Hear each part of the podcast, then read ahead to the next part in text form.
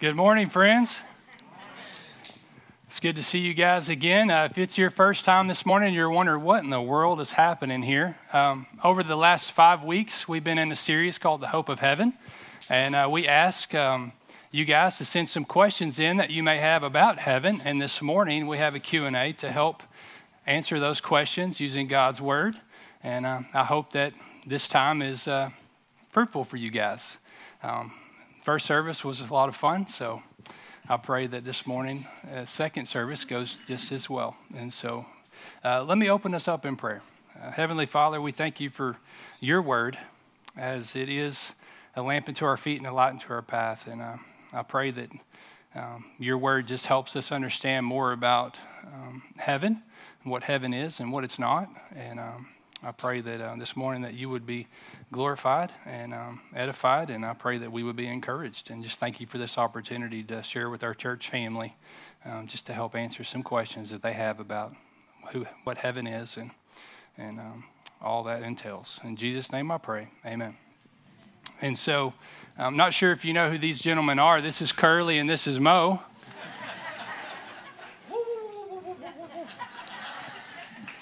So we have Brandon Bachtel, our lead pastor and elder, and Charlie McMath, one of our elders, and um, they're going to uh, work through these questions.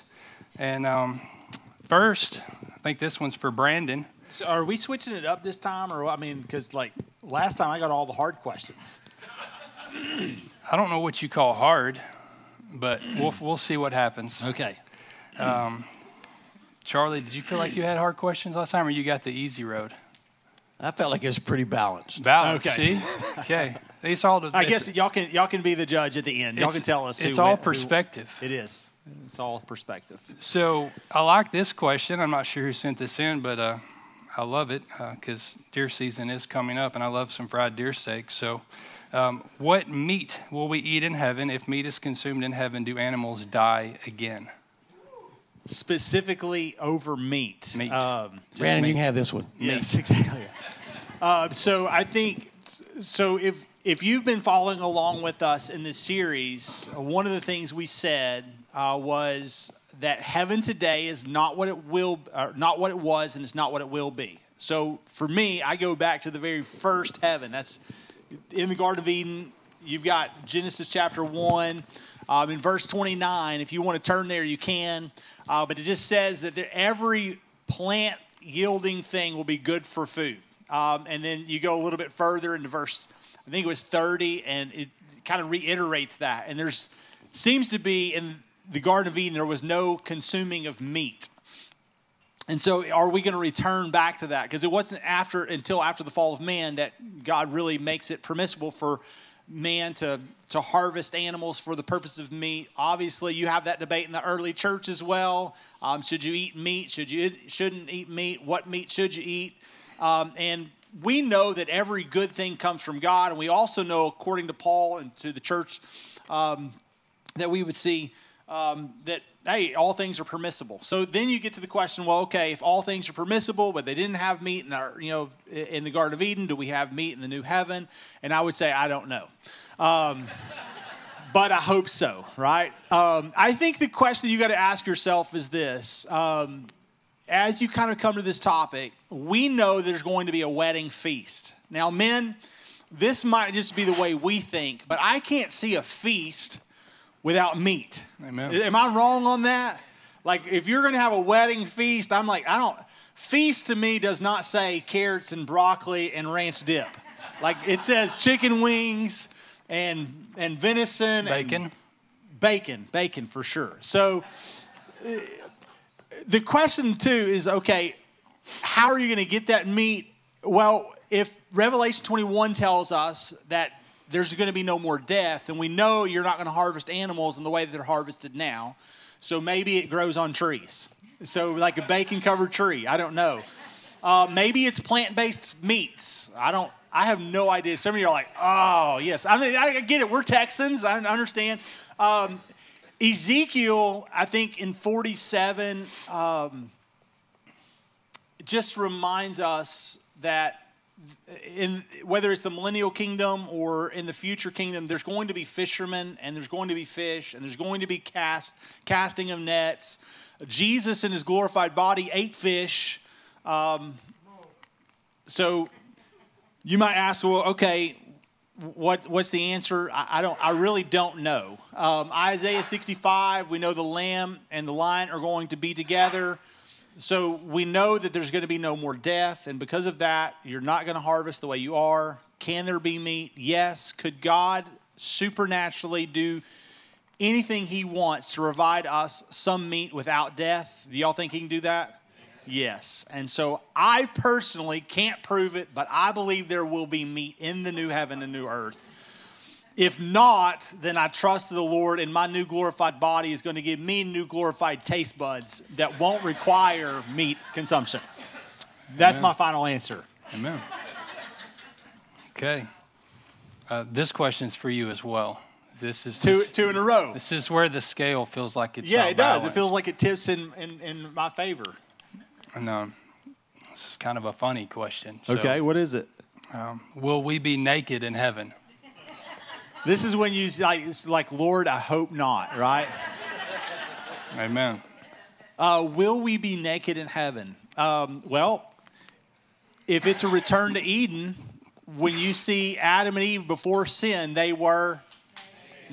naked. So uh, could we potentially be naked? Uh, maybe. I think if you were to kind of look at the true picture and spectrum, um, you don't see any nakedness in what heaven is today. And so I would conclude that you might could say we won't be naked in the future kingdom as well. So even when you think about uh, in the gospel accounts, when you see uh, an angelic being, they're always clothed.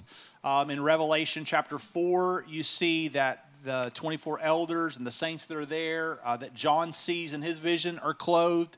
Revelation chapter six, um, as the martyrs are asking the Lord to avenge their blood, uh, they were given a white robe. And so I would conclude that in the new heaven and the new earth, that you will not be naked, that you will be clothed.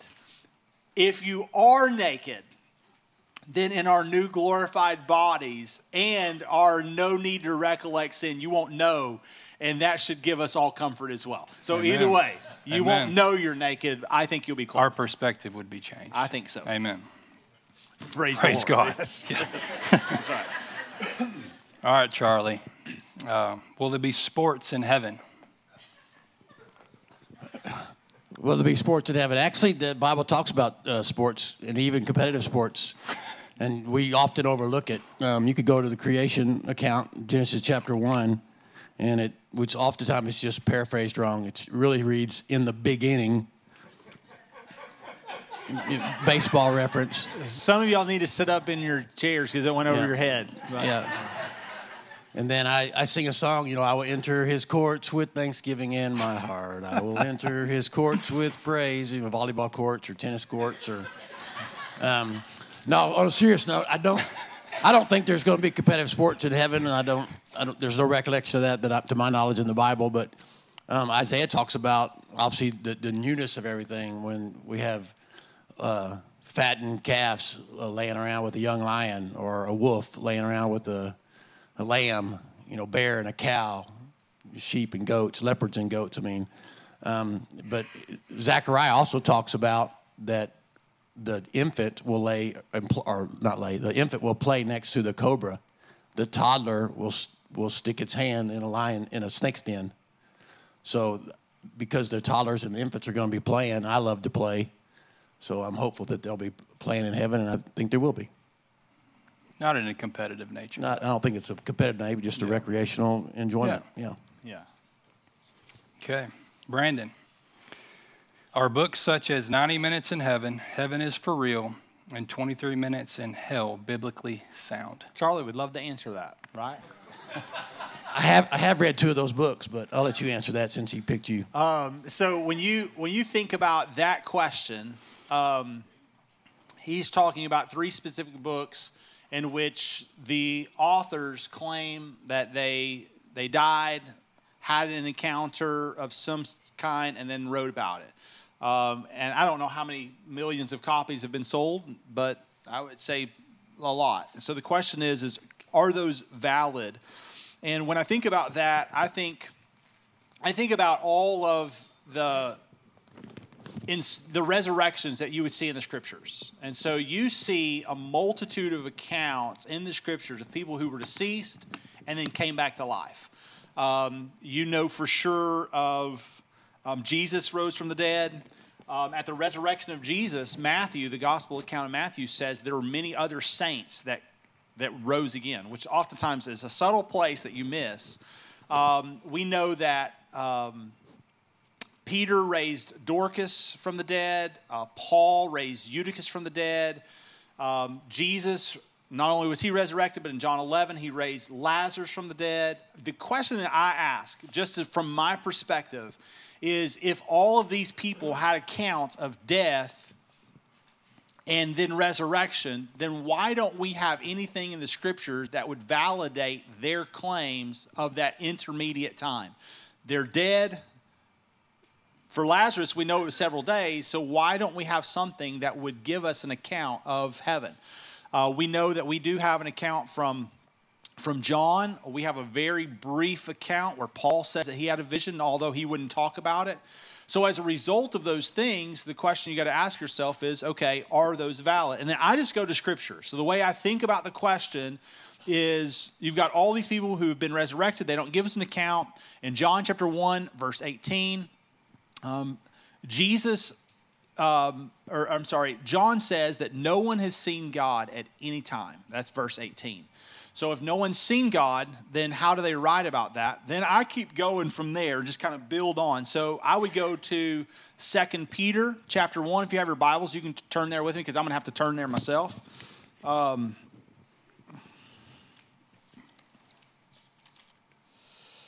Second Peter chapter one, verse twenty and twenty-one just says this, knowing first of all that no prophecy of Scripture comes from someone else's own interpretation.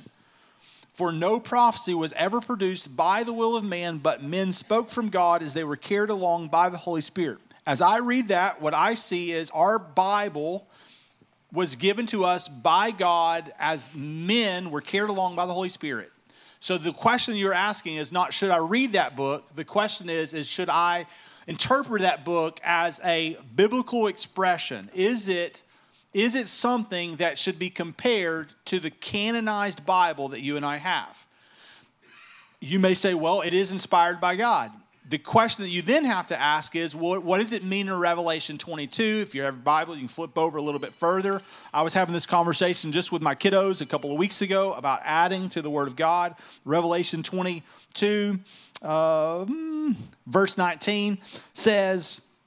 Verse eighteen, I warn everyone who hears the words of the prophecy of this book, if anyone adds to them, God will add to him the plagues destri- described in this book.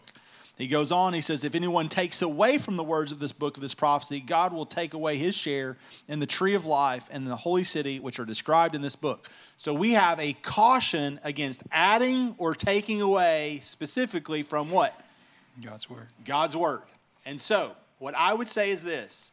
You should be very cautious against anything that adds or takes away from the Word of God. The Word of God gives us a ton about heaven and the reality of heaven and about what it will be like. And so I would just say be cautious about trying to interpret heaven from the lens of someone else who was deceased or had a, an experience that they are recounting and selling books on. I'm not saying you can't read the book. What I would say is I would not interpret heaven or the lens of heaven from that book. I personally haven't read them, and so that might even tell you a little bit where I stand on them. Uh, I just think we can use God's word to interpret it. So yeah. That's the long answer to that question. So, but friends, that's how that's how I think you should interpret any question. It's just work your way through God's word to try to answer the question. Good job, Brandon.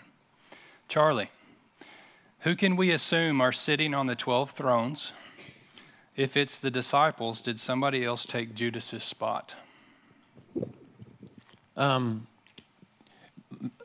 Jesus said, it's recorded in Matthew, uh, verse, it's in chapter nineteen. I should have marked that spot just a second. Matthew nineteen, I think it was twenty-eight because we looked through it last. Yeah, here it is.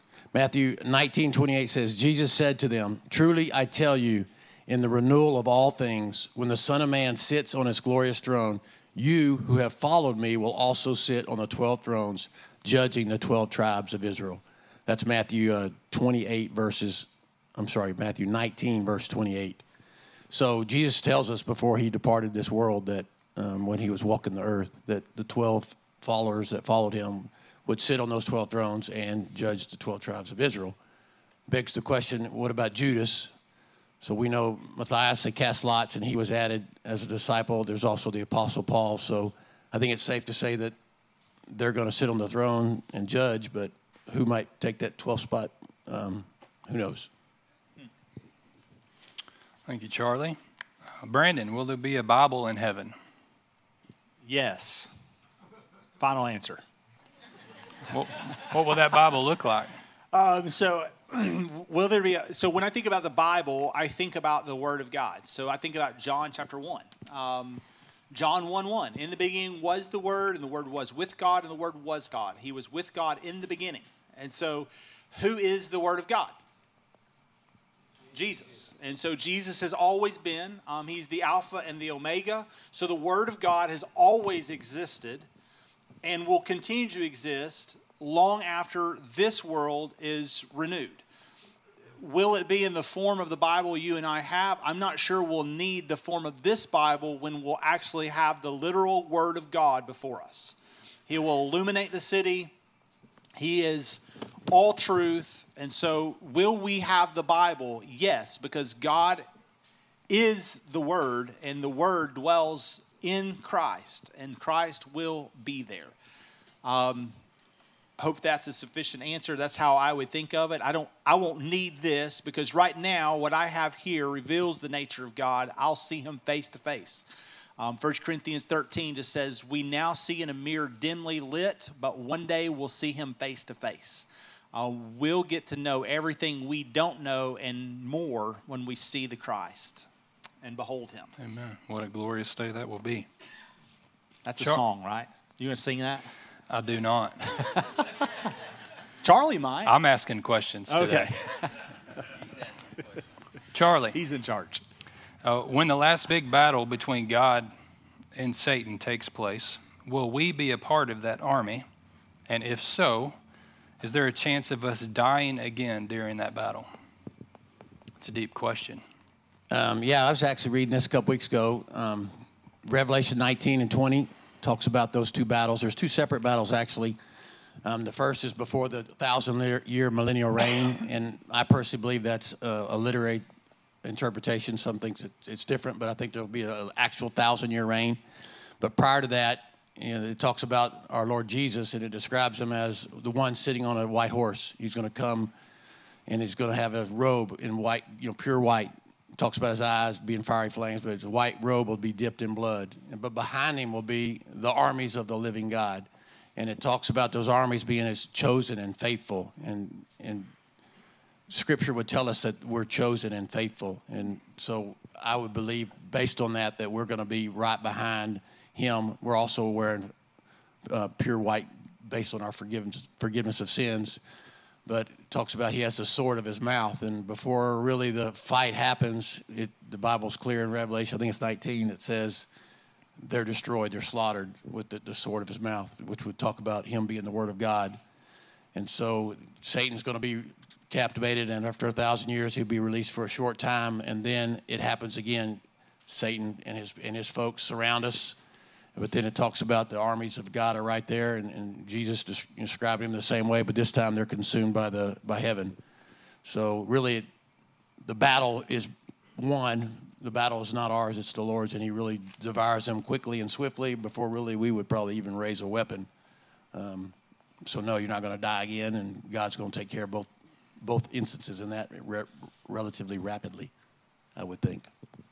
And what's interesting is, and he just made inference to that. What did you say that his so is the sword is Jesus' mouth? Yeah, so it's, it's, it's, yeah. it's his word. It's right? his word. Yeah. So how did God create everything we see and know? Through his word. How does he bring back his justice? Through his word. What is his word? Christ.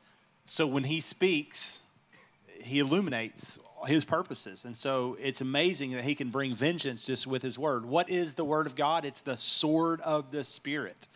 What does the sword of Spirit do? It it divides us. It it allows us to be, it's sharper than any double-edged sword. It divides joints and marrow as well, yeah. Yeah, so. Sorry, just a little little add-on there. That was that was for no charge. There you go. It was a great add-on. There you go. Brandon, can we make friends in heaven? Yes, we can. Final answer. Give Charlie one now. No, I'm just. Um, yeah, I think so. And the way I think through that is, uh, I shared this with the first service. I just think about uh, First John one, um, verse seven. We're encouraged to live in the light as He is in the light, and then it says, and we'll have fellowship with one another. So when we live in the light, as Christ in the light, we have fellowship, right? And friendship and harmony. We're the koinonia. It's a family. Um, and I just think about in the new heaven, there will be no more night, and Christ will be our light. So if you're in the presence of the light, there's fellowship with one another. And so yeah. Absolutely, I think we'll make lots of friends in the new heaven and the new earth. Charlie. How large will heaven be? You asked me this question last service. Hey, you should be able to answer it. I then. should. Hey, I don't know about the, the heaven that exists now, but the Bible talks about the new heaven, and it's pretty cool. Um, I have a family. My son and his family live in Florida, and I could drive all the way to Florida and back, and it's still less than fourteen hundred miles. But then they describe the new heaven. It's fourteen hundred miles long. It's fourteen hundred miles deep. And it's fourteen hundred miles in height. It's, it's a square, and that's the that's the, the new Jerusalem in the new heaven, and that's huge. It also talks about that being a human measurement. It's the same as angel measurements. As, as John was up on a tall mountain or whatever, seeing this vision, and he also describes the walls um, that there's. I think they're at two hundred sixteen feet high, and verse twelve of that chapter will talk about how high the wall is, and it doesn't say if it's like the city is described in length, width, and depth. The wall is not, but it's my personal belief that the wall is not only two hundred sixteen feet high, but it's probably that thick as well, but that's my speculation. But if you compare that to what uh, John is used to seeing, the old Jerusalem gates this around the old city of Jerusalem averaged thirty-nine feet in height. So when he's seeing something two hundred sixteen feet tall, he's seeing something, as he described, a tall wall. And if you want to compare that to Romans, Romans back in the day when they would uh, fortify a city, their walls would be between twenty and thirty feet high.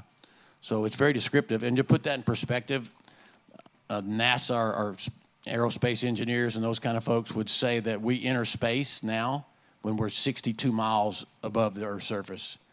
So we're going to be well beyond sixty-two miles above the Earth's surface when you go fourteen hundred miles above the Earth's surface in height alone. So it's a pretty cool uh, description. So lots of places to roam and see beyond speculation, even in that new city. So awesome. Brandon, what age will everyone be in heaven? Because I don't know what age I would like to be. Well, what age would you like to be? That is, because you have not told us this. Yeah, what age, Archie? Well, I'm forty this year, and I definitely don't want to be forty in heaven. So, twenty-two. twenty-two. twenty-two. See, twenty-two, I was a young, guppy, so immature. I don't think twenty-two is the yeah, age for me. Yeah, but there won't be sin in heaven, so the immaturity is out of the question. That's true. I'm just saying I, it wasn't my ideal age. Well, it's a perspective. So how many of you would like, you're like twenty-five is the year for me. Go ahead, raise your hand. twenty-five. Okay, how many of you are like thirty? thirty is the year. Okay, thirty-five. forty. forty-five. They're telling okay, you, and they're some telling of you to like, go back down. It's like, like thirteen or something? Remember, immaturity's out. Don't think about that. Yeah, so... Um, This is like a, a very debate. There is nothing, I can't see anything in Scripture that would answer this. Like, there's nothing to interpret this question through in terms of the lens of the Scripture. Um, Thomas Aquinas, um, years and years ago, kind of made the case that he thought a new glorified body would be around the age of Jesus. Um, so between that thirty to thirty-three mark, um, that might be the the resurrected body age.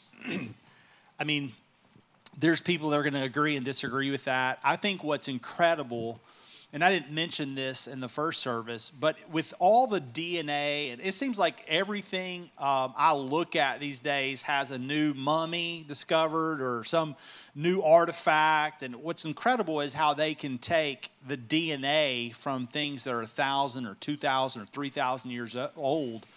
And if, if D N A exists for the purposes of not only identification, but that's the way the Lord wired us, then it's appropriate to believe that the Lord would have a systematic number throughout the codings of D N A and genetics that he could appropriately identify whatever the prime of our life would be.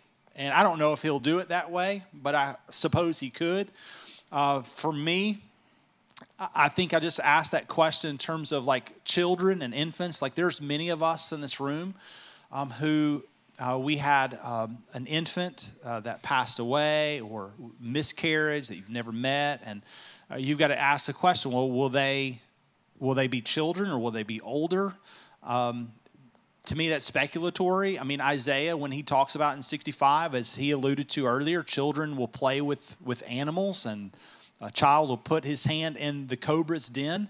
You could make the case there are going to be children in heaven. So w- will that be how you meet children? Possibly. Um, David certainly, I think, um, had the expectation that he would see his son that he lost because of his sinfulness with Bathsheba, that he, I think he'll see, he alludes to that he desires to see him again. Will that be his child? Possibly. One thing just in my mind, you can take it for what you want. When I think about the creation narrative in Genesis chapter one, Genesis chapter two, the question I would ask is how old was Adam when he was initially created? What I do know is he was able to rule over and multiply and subdue the earth. And so that means he had to have some mark of maturity. And obviously there wasn't sin. So immaturity probably is exemplified with sin. Y'all could agree with that. But that didn't exist. But the other question is, he was able to procreate. So was he eighteen? Was he twenty? Was he twenty-three? twenty-five? I don't know. I think you could conclude that it would be in the prime of your life. And then to me, when is the prime of your life? I think we would all disagree as to when that is. Some of you would say twenty. Some of you would say twenty-two, twenty-three, twenty-seven, forty. Some of you would be like, sixty, baby. I'm retired. I'm prime of my life. Um, I, I, don't, I don't know. I mean, so to me, it's a debatable thing, and there's no conclusive evidence. We'll know when we see more. But it will be a new glorified body with new glorified taste buds. And it'll be prime. You done yet? Better than anybody you've had today. You up? I don't know. You done yet? I'm done. I'm done. You've been in the bullpen warming up for a while. You ready? Will we recognize others? In heaven. Yeah, we're talking um, about heaven. Man, this is a great question. Thank you. I I kind of got lost when Brad was talking there for a second.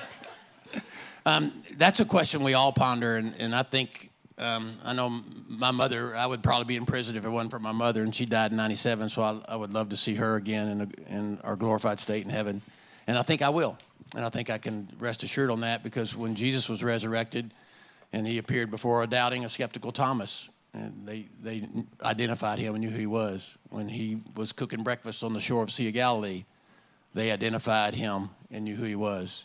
When he appeared before five hundred others, they identified him. They knew who he was. Um, you look at the transfiguration uh, that ha- happened in Luke, that's recorded in Luke, when um, Moses and Elijah appeared before those folks who had lived centuries before. They knew who they were and were able to identify them. You think about the account in Luke, uh Luke sixteen, y'all, if y'all haven't read this, you ought to read it, um, where Abraham and the rich man and Lazarus were in desperate, um, they're they're in the chasm between heaven and hell, and they're they're one of them's wanting just a drop of cold water for their tongue because it's so scorching hot. As did they can they can recognize one another through this chasm, and so I think it it's safe to say that. It, We can identify others, even others that we may not know, such as Moses and Elijah And so I think I can certainly rest assured that I'll see my mother one day. So, I, yeah, I think there's hope there. Amen. Uh, Brandon, will we have emotions at the time of judgment? So I think it's important to note there's going to be two judgments. Um, there's going to be a judgment that you would see referenced in Scripture. Um, Second Corinthians five is noted as the Bema judgment. And the Bema judgment is for those who believe in Christ. And um, I, I, I think that's different than the Revelation twenty judgment, which is the white throne judgment, uh, where Jesus talks about clearly he's going to separate wheat from the chaff, goats from the sheep. Uh, one is for believers, in which for us, we're answering the question, hey, what have we done with Christ, and what have we done with what he's entrusted to us? Um, I think our hope in that is Romans eight one, there's no condemnation for those who are in Christ Jesus. So certainly whatever response we have to him will not be out of condemnation or potentially even fear, but I do think God's created us to have emotions, and anytime you see a person response to an angelic being, do y'all know what they do? They tremble in fear. They hit the ground, right? So I think if we're in the presence of God, even if it's the Bema judgment as believers, I can't see any other response for me than to hit my knees and to be overcome with emotions. I think when you get to the white throne judgment, and that's people whose names are not written in the Lamb's Book of Life, um, I think they're also going to have some sort of emotion, because we know the Scripture said that hell is going to be like the weeping and the gnashing of teeth. Does that sound pleasant? Does that sound like you could have that without emotions? Um, Charlie just mentioned Lazarus uh, in, in Luke sixteen and the rich man, the rich man just saying, hey, Lazarus, would you just drop some water on my tongue? I mean, there obviously is, is emotions there. And then you get to, I think, Philippians two eleven, where it just talks about every knee will bow and every tongue will confess under heaven and earth. Um, I, I think we would have an appropriate response to either God's grace or to his judgment and condemnation for what we've done with Christ. And so I do think that you could conclusively say there will be emotions. Okay. Charlie, I mean, I like taking naps. I mean, naps are my friend. So will there be sleep in heaven? Who likes taking naps? That's Amen. I heard, they, I heard that. It keeps us young. Yeah. Um, I think in heaven, we're going to obviously have a new body, right? We're going to be, we're going to be able to recognize each other. We talked about that, but Um, we're we're going to live in, in front of the manifest presence of the Lord, so life as we know it will be different. Um, I don't think we're going to have bodies that need sleep because they're fatigued, they're sore, my back hurts, I need to go lay down. I don't I don't think that's the case at all, because we're going to have these glorified, perfect bodies living in perfect harmony with our Lord. Um, but God God did create us to live in the physical realm, and he talks about a, re, making all things new, a new heaven and new earth. So will there be sleep? There could be. Will there be eating and drinking? There there could be, but I don't think it's for the the reasons because we need to sleep, um, because we're sore or hurt or, or whatever. Um, on a side note, my, my would there be a hospital in, in heaven, you think? I would say no. My my daughter, I have a daughter is a nurse in an E R, an emergency room nurse in College Station, and just last week they had a person bring a pony, an Aggie brought a pony into the E R. And and And my daughter said, "What's the? What do you bring the pony in here for?" And the person, the Aggie said, "It's a little horse."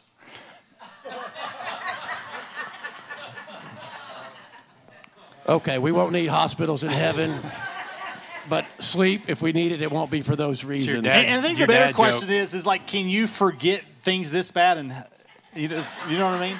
How I mean, many of you are Aggies? Like, go ahead, like you'll admit to it, you're an Aggie. Whoop.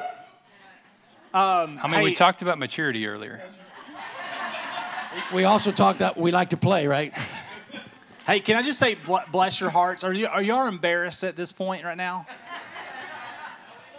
I represent the Aggie Nation poorly. I'm sorry. Yes.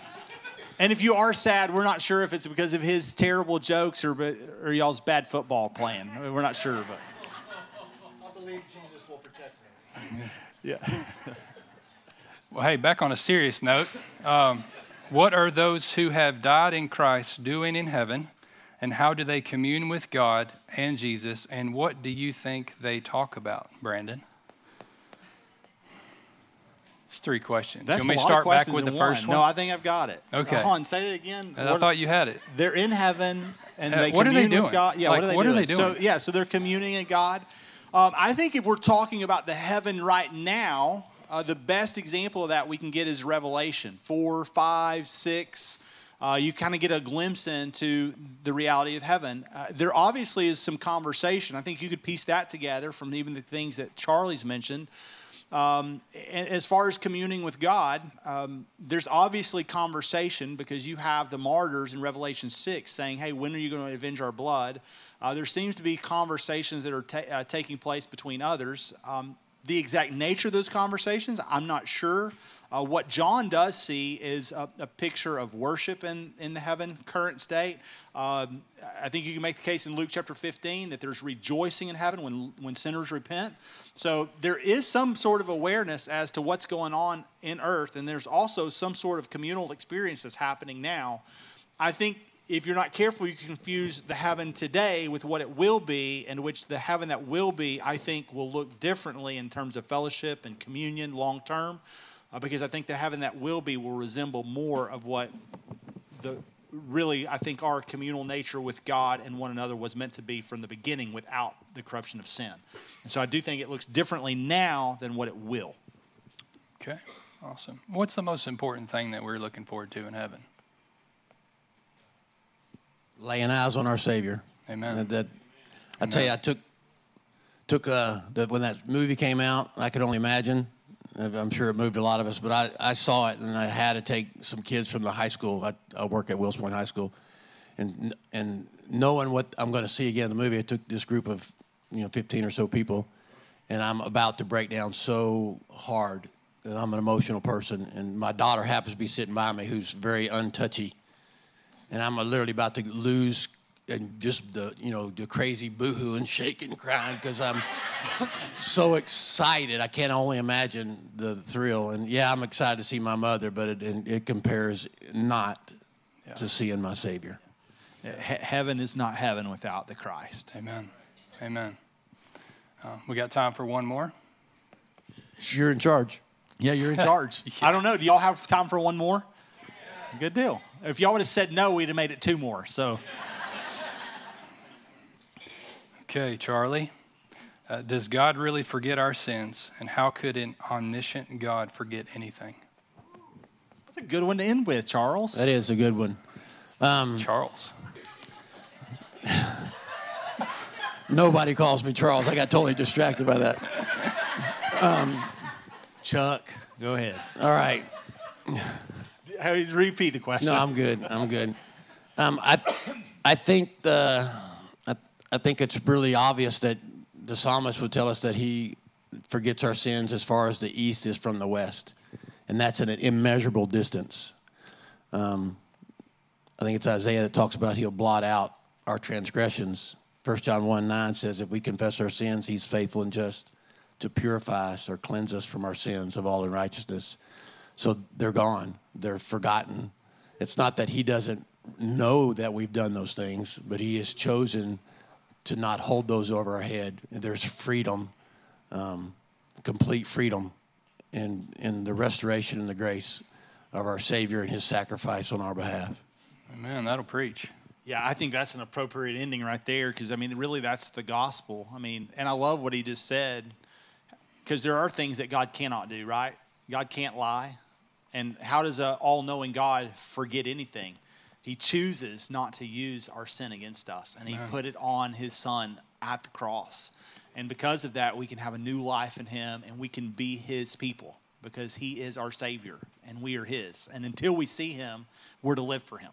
And I don't know about you, friends. I can do a little bit better job living for him, right? Amen. Um, and so may the Lord help us. Amen. You close us in prayer. Cool. I'll close us. Father in heaven, we love you and we thank you for this morning. We thank you for the wrap up of uh, six weeks of just talking about what heaven will be. And Lord, here's what we do know. We know that where we're living now is not our home. We know this is not the reality of what it can be. And so, Lord, we ask that in a place where we as followers of Jesus are living as orphans, as aliens, as strangers, uh, Lord, we are like fish out of water. And, and I pray that we wouldn't long for this to be our home, that we would long for our spiritual dwelling with you. We take heed in the words of Jesus in John chapter fourteen, that if he goes away, he's preparing a place for us. And Lord, we know it's going to be spectacular. It's going to be better than anything we could ask, think, or imagine. And, and we oftentimes wonder what's going to be there. But Lord, you are the giver of good things. And I presume to believe that all the good things you give us here are going to be there, free of the distortion of sin and the muck and the mire that we live in. And so, Lord, until then, would you help us to live for you, to love you, and to serve you as we await the approaching of our King. In Jesus' name we pray. Amen.